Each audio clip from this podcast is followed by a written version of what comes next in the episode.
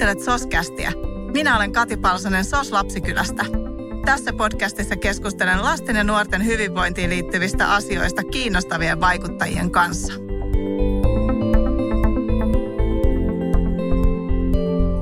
Tässä Soskästin jaksossa puhumme aiheesta, joka saa harvoin tilaa lehtien palstoilla tai muuten mediassa.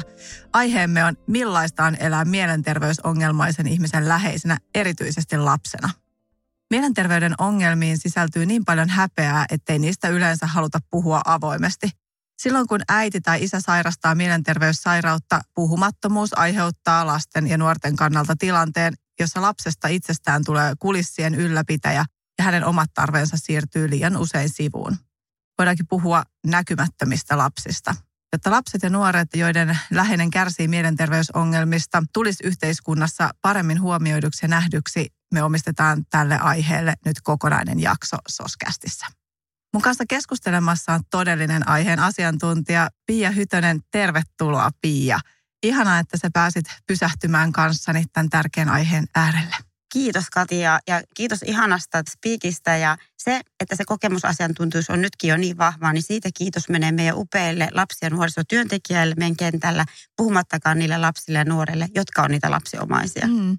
Joo, ehdottomasti siis, että mitä enemmän on niitä, jotka antavat tälle aiheelle äänen, niin kuin me tässä tänään, ja, ja sitten jo, jotkut jopa rohkeimmat kasvot, niin se osaltansa vähentää niitä ennakkoluuloja ja tabuja, joita tätä aihetta kohtaan väistämättä liittyy. Mutta miten sä Pia esittelisit itsesi? Kuka sinä olet?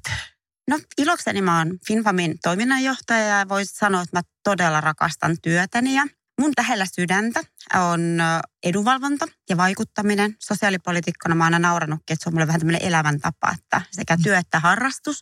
Ja se, että pystyy pitämään muista huolta ja pitämään sitä edunvalvontaa, niin pitää tietysti itsestä pitää huolta. Ja mä rakastan saunoa ja tehdä ruokaa. Ja sitten mun sydäntä lähellä on positiivinen ajattelu. Se, että voidaan tehdä yhdessä näitä asioita ja positiivisesti ja tuottaa hyvää mieltä toisille. Kuulostaa ihanalta.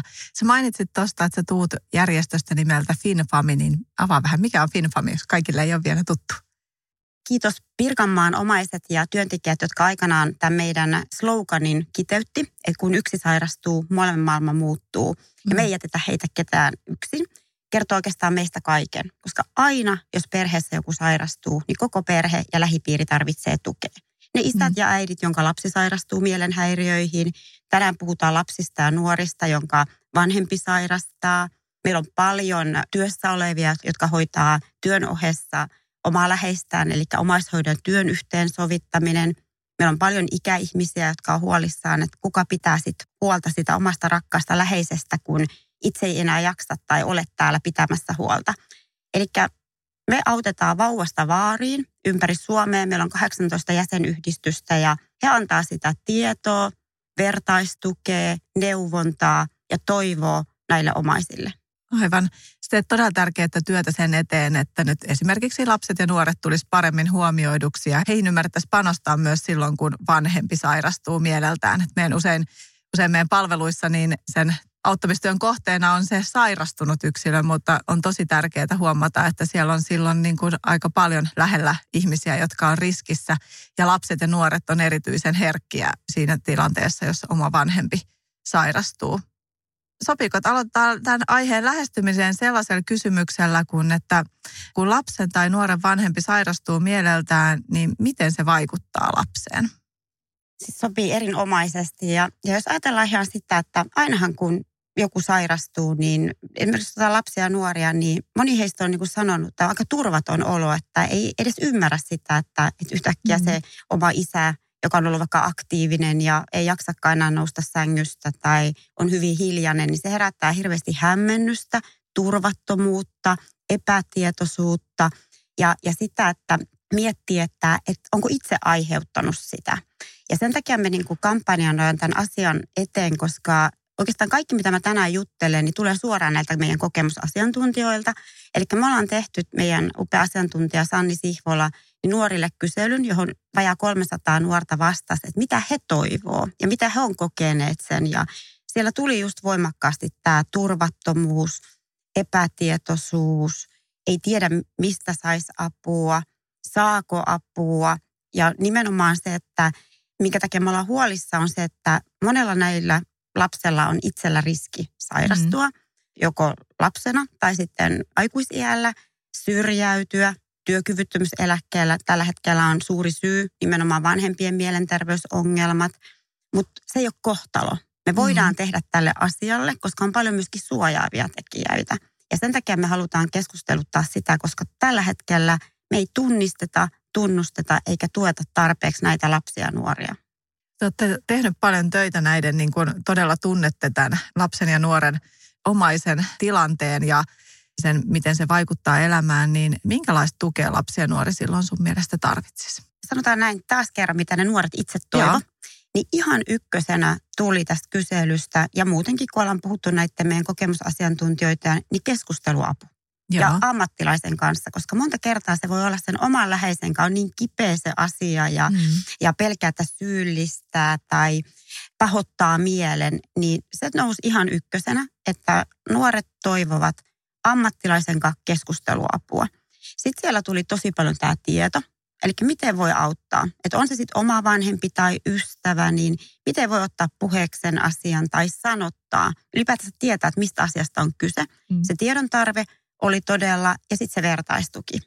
Että se tuli voimakkaasti, että saisi jutella jonkun sellaisen kanssa, joka on kokenut sitä samaa asiaa. Ja mikä yksi omainen, juuri tämmöinen nuori sanoi mulle ihanasti, että kun mä aina kysyn, että mitä he haluaa, että mä kerron päättäjille, mm. tai vaikka sulle Kati tässä, niin hän sanoi, että korosta sitä toivoa, Mm. Että on tärkeää kertoa nämä riskitekijät ja, ja herättää päättäjät, että, että mikä riski on lapsella mm. itse sairastua. Mutta sitten jos se meidän puheen parsi on sitä, että että se on justiinsa, että seuraavaksi sä itse sairastut ja sit sä jäät työkyvyttömyyseläkkeelle, mm. niin silloin ei ole edes sitä toivon näkökulmaa. Mm. Että sitä he toivo. Sitten toinen nuori sanoi mulle, että ei tarvitse pärjätä yksin. Että korostakaa sitä, että uskaltaa puhua tästä asiasta ja kertoa siitä ihmisille, koska edelleenkin, niin kuin sä sanoit hyvin tuossa ihan mm. alkuspiikissä, että tämä on edelleenkin tuottaa niin paljon häpeätä. Ja sen takia me mielenterveysjärjestöt ollaan kampanjoitu nyt paljon taklaa stigma-kampanjaa, mm. että tästä asiasta puhutaan. Meillä on tämmöinen Anna, joka oli 13-vuotias, joka kun äiti sairastui vakavasti masentukseen ja hän teki kaiken. Hän oli kiltti, hän hoiti kodin, oli kympin tyttö koulussa ja sitten hän uupui itse. Joo. Ja hän on sanonut, nyt hän on aikuinen, niin hän on sanonut, että voi kun mä olisin tiennyt, että on näin yleistä, että niin mm. monessa perheessä on tämmöinen samanlainen tilanne. Ja sitten, että tämä on sairaus sairauksien joukossa. Että mm. samalla tavalla kuin jalka murtuu, niin mieli voi murtua. Mutta kun hän ei tiennyt tätä, hän salas kaiken vuosia mm. ja sitten sairastui itten. Ja tämä on se valitettava tarina tällä hetkellä. Että nythän on arvioitu tutkimusten mukaan, että yli puolet masentuneiden vanhempien lapsista sairastuu alle 25-vuotiaana. Mm. Ja iso osa on se, että he ei tiedä. Ja sitä he toivovat. Sä luettelit tuossa näitä nuorten esiin tuomia ratkaisuja että saisi ammattilaisen kanssa itsekin keskustella ja olisi vertaistukea niin, niin poispäin. Nämä nuorten toiveethan on varsin kohtuullisia. Kyllä. Ja, ja ne on kuin suoraan oppikirjasta Juuri. yhtä aikaa. Itselle tulee heti semmoinen niin ajatus, että miksi nämä ei ole sitten jo käytössä. Mikä sun tuntuma on, kun sä oot näiden nuorten kanssa tehnyt hommia ja heitä tavannut ja kuullut, niin kuinka usein he ylipäänsä saa jotain apua? Vai onko se niin kuin valtavirtaa, että jäädään yksin? No ihan jo tästä meidän otoksessa, niin yli puolet ei saanut apua. Ja tämähän mm. menee ihan tämän, mikä tällä hetkellä on arvioitu, että joka toinen suomalainen jossain vaiheessa sairastuu mielenhäiriöiden ja valtioneuvoston kanslian laskelman mukaan, niin yli puolet ei saa tukea. Eli tämä menee jo siihen puoleen. Mutta kyllä meillä, ja kun ollaan puhuttu paljon ammattilaisten kanssa, niin – nuorten kohdalla ja nimenomaan omaisten kautta on vielä suurempi tämä luku, koska meidän järjestelmä on aika yksilökeskeinen. Mm. Ja niin kuin yksi nuori vastasi siellä kyselyssä hyvin, että kun hänen oma läheinenkään ei saa apua, joka on sairas, niin mm. miten hän voisi uskaltaa toivoa, että hän saisi. Niin. Ja se oli mun mielestä niin sydäntä särkevän koskettava lause, että Totta. jopa nuori huomaa sen. Ja, ja tämä on toinen mitä me ollaan järjestetty, tämä 30 mielenterveysjärjestöä mielenterveyspuolina aloitettu tämä kansalaisaloite terapiatakuun saamiseksi. Mm. Et, että nimenomaan, että se sairastunut saisi nopeasti apua, tukea, niin sehän jo vähentäisi sitä, ja se olisi sitä ennaltaehkäisevää työtä sen perheen lisäksi. Mutta kun nyt ei saa se sairastunut, niin sitten vielä vaikeampaa on saada sen omaisen. Just näin. Ja tämän takia niin kun me ajetaan sitä, että sekä sairastunut tarvii tukea, mutta aina myöskin se sairastuneen lähipiiri. Mm. Joo, ja nämä lapset ja nuoret, niin ne on erityisen haavoittavassa asemassa, koska sitten heiltä ei voi myöskään odottaa, että heillä olisi sellaisia kykyjä tai osaamista ajaa omaa asiaansa ja hakea itsellensä apua, vaan näistä tällaisista toimista pitäisi saada automaattisia niin, että kun vanhempi sairastuu, niin lapsi ja nuori on automaattisesti oikeutettu tietynlaiseen tukeen. Mitä sä ajattelet, että keiden pitäisi osata erityisesti tarttua tähän lapsiomaisen auttamiseen? Kaikkien. Mm. Niin kuin yksi meidän lapsiomaisista kiteytti, että yksi aikuinen voi pelastaa yhden nuoren. Mm. Ja hän haastoi, että se on jokaisen velvollisuus. Eli tämä meidän Älä sulje silmiäsi kampanja perustuu siihen, että me kaikki huomattaisiin, että meidän lähipiirissä on tilanne, että lapsi ei voi hyvin. Mutta tietysti vielä erityisen paljon, että lähdetään ihan neuvola, varhaiskasvatus, mm. koulut, harrastustoimi, niin siellä olisi enemmän, että tunnistettaisiin ja tunnustettaisiin ja tuettaisiin niitä perheitä ja lapsia, joilla on tämmöinen tilanne. Koska tällä hetkellä niin sitä ei tunnisteta tarpeeksi hyvin, eikä ole niitä välineitä ottaa puheeksi niitä asioita. Mm. Ja hyvä esimerkki tästä oli esimerkiksi just tässä hereilläolossa, niin me oltiin aamutelkkarissa tämän Annan kanssa ja sen jälkeen mulle soitti valmentaja, joka oli sen ohjelman niin kuin jälkeen ajatellut, että hänellä on just tämmöinen tilanne, että poika ei tule enää treeneihin. Ja, ja näyttäisi, että se ei halua puhua ja näyttäisi, että se ei ole itse sairastunut, aina se on ollut hyvin aktiivinen. Ja. No hän sitten lähestyi perhettä ja selvisi, että isä oli jäänyt työttömäksi, masentunut niin hän ei jaksanut enää viedä oikein poikaa treeneihin, mm. eikä poika oikein uskaltanut lähteä. Ja tämä me kuullaan hirveän usein nuorilta tästä. Joo. Ja tähänkin just se hereilläolo, että nyt sitten pystyy ne kaverin vanhemmat viemään sitä poikaa treeneihin ja joku voi tulla keskustelemaan sen isän kanssa kotiin. Eli tätä, että kaikki, että me ollaan hereillä siinä. Me tiedetään, että tosi paljon on korjattava myös palvelujärjestelmässä ja, ja yksi iso ongelma on se, että että jos aikuinen sairastuu, hän on aikuisten palveluissa ja heidän tehtävänsä ei ole hoitaa lapsia. Ja sitten tämmöinen kokonaisvaltainen näkökulma siihen koko perheen auttamiseen niin puuttuu ja, ja se pitäisi ehdottomasti saada korjatuksi.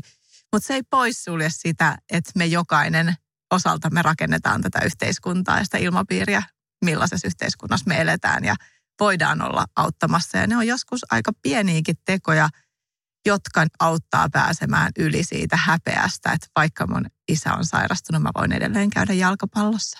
Se on juuri näin. Ja tämän meidän yksi nuori sanoi mulle kolme, mitä meidän aikuisten pitää tehdä. Niin, niin juuri tämä, että uskalletaan kysyä. Että Joo. kysytään, kuinka sä voit. Mm. Ja kuunnellaan se vastaus, miten kotona menee. Ja nämä nuoret sanoivat, että me ei pidä ikinä sanoa eka vastauksella. Me sanotaan mantra, kaikki on hyvin. Että ei päästetä itsemme liian helpolla, vaan kysytään se uudestaan ja mm-hmm. uudestaan. Mm-hmm. Ja, ja sitten oli ihana, kun toinen nuori sanoi mulle, että älkää olko semmoisia perinteisiä suomalaisia. Et, eli ei kuulu mulle. Tämä joku muu hoitaa. Ja. Vaan nimenomaan se, että uskalletaan toimia. Ja useinhan pelätään esimerkiksi jotain lastensuojeluilmoitusta. Mm. Niin näitä meidän lapsiomaiset kaikkiilta tulee se viesti, että ennemmin turha ilmoitus, turha huoli kuin jättö tai välinpitämättömyys. Että uskalletaan toimia, koska sekään, sehän on vasta kartotus, että tarviiko mm-hmm. perhe apua.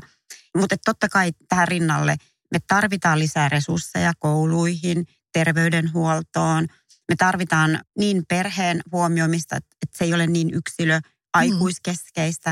Että me tarvitaan ihan lainsäädäntö, rakenneuudistusta, resursseja – mutta paljon voitaisiin tehdä myöskin ihan sillä asenteella. Kyllä, ehdottomasti. Sä oot tehnyt paljon töitä näiden, suoraan näiden lasten ja nuorten kanssa ja tavannut heitä, niin minkälaiset tarinat sua on koskettanut eniten? Ihan ensimmäisen se rohkeus, että nämä mm. nuoret, että ne tulee omilla kasvoillaan, ne tulee omilla tarinoillaan.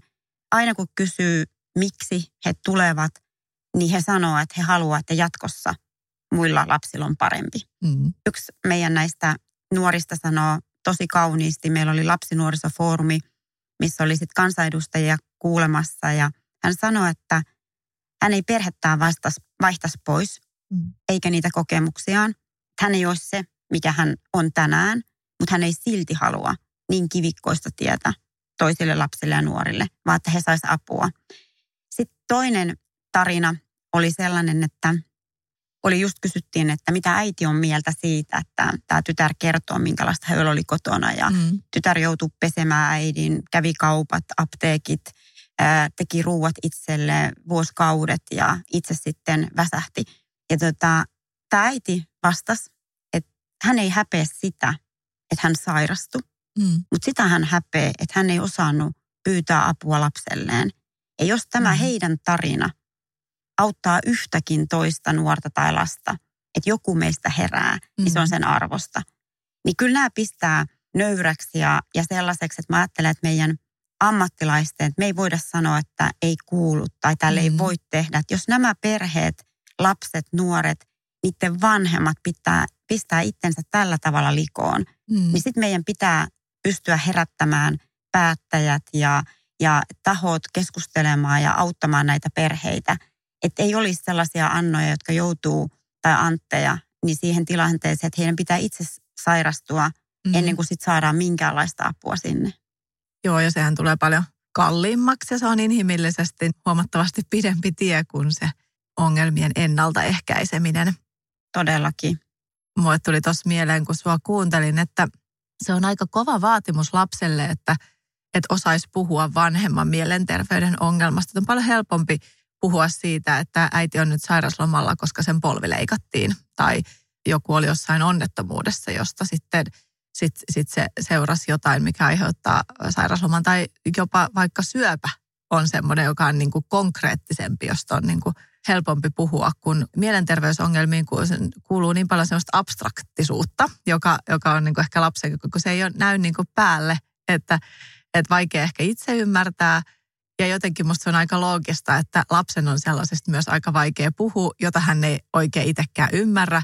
Kun sitten me tiedetään, että lapsethan on niin kuin kuitenkin sit aika vilpittömiä suhteessa toisiinsa, että, että sit moni asia herättää kysymyksiä ja muuta, ja sä et ehkä halua kertoa sellaisesta, mistä tiedät, että tulee paljon kysymyksiä, joihin sä et osaa kuitenkaan vastata. Ja sitä mä jäin tässä miettimään, että kuin me aikuiset voitaisiin olla niin kuin näiden lasten apuna siinä arjessa, niin kuin, että opeteltaisiin yhdessä käymään niitä keskusteluita, koska se on itse asiassa aika vaativa tehtävä. Se on vaativa tehtävä meille aikuisenakin, niin saati sitten lapselle.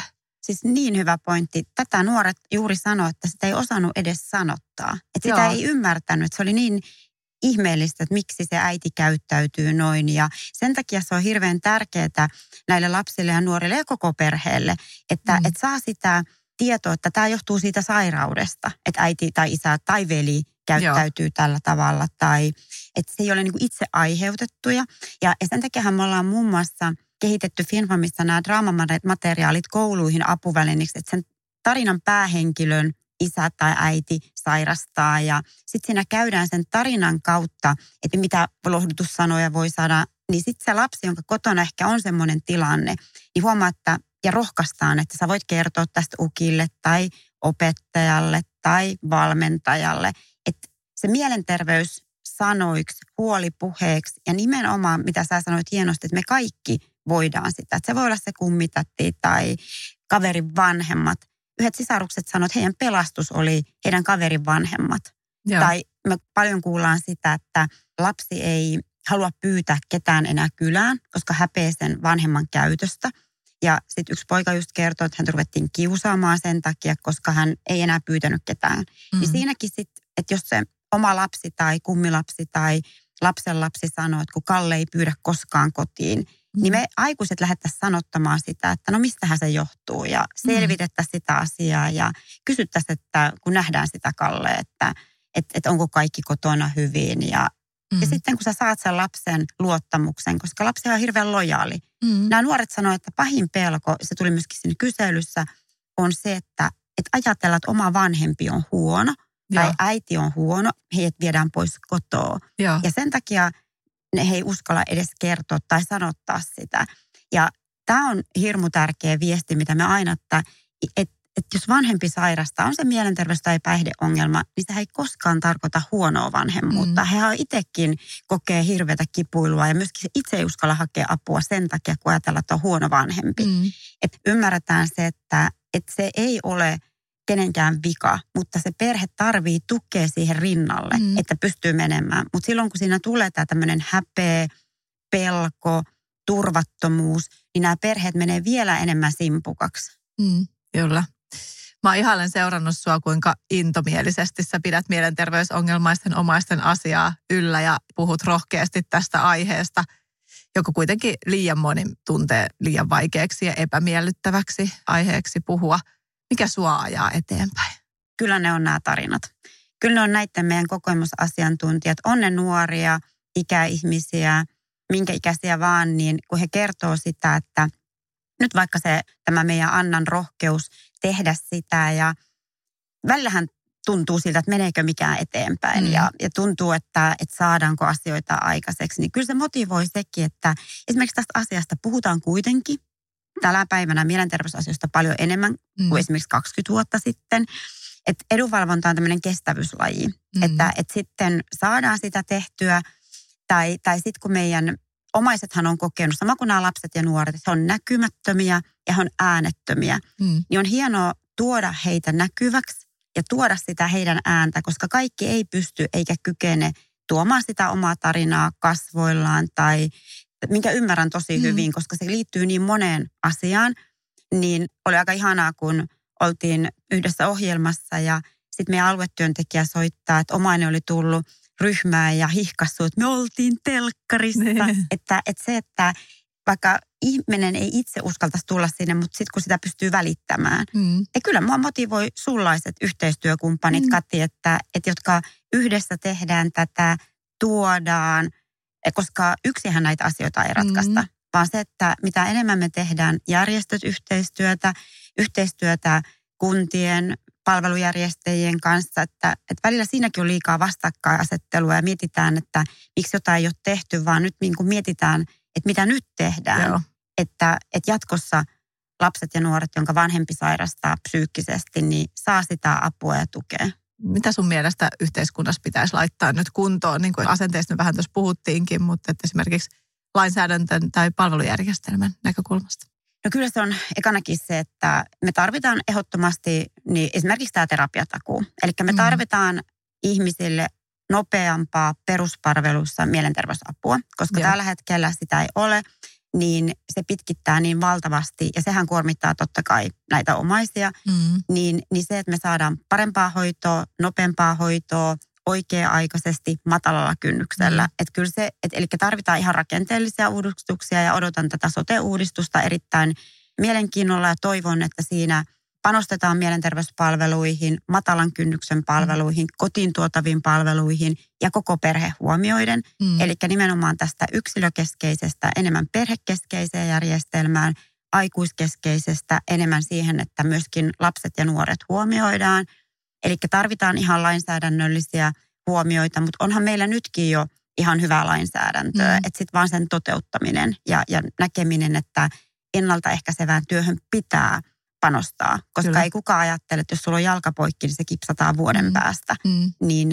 myöskin se, että oikeasti panostetaan siihen ennaltaehkäisevään työhön ja resursseja. Et, et nimenomaan, että jutellut paljon opettajien kanssa ja moni itse asiassa tämä alkoikin tämä meidän hanke silloin seitsemän vuotta siitä, että oli yhdessä koulussa ja sanoin, just kiersin tästä, että pitää kysyä lapsilta, että miten kotona menee. Ja sitten yksi opettaja sanoi, että, että kun on vaikea kysyä, kun ei tiedä, miten siitä eteenpäin, mm. niin, niin se, että meillä olisi, nythän on hyviä esimerkkejä, että kouluihin on tullut psykologia ja psykiatrisia sairaanhoitoja, että tulee matalalla kynnyksellä sinne arkiympäristöön. Kyllä. On tämmöistä etsivää työtä, niin kuin tämä meidän Anna, joka kiertää nyt kouluissa, niin hän sanoi, että eihän kukaan nuori nosta luokassa kättä, kun hän sanoo, että tämmöinen tila onko teillä. Mutta sitten kun niin. hän jää hengailemaan sinne ruokajonoon tai vessaan, niin sitten joku ottaa hihasta. Että Joo. tämmöistä niin kuin, että, että ei päästetä itsemme liian helpolla, että etsitään niitä nuoria ja tehdään niitä välineitä. Mutta se vaatii myöskin resursseja ja sellaista niin kuin mm.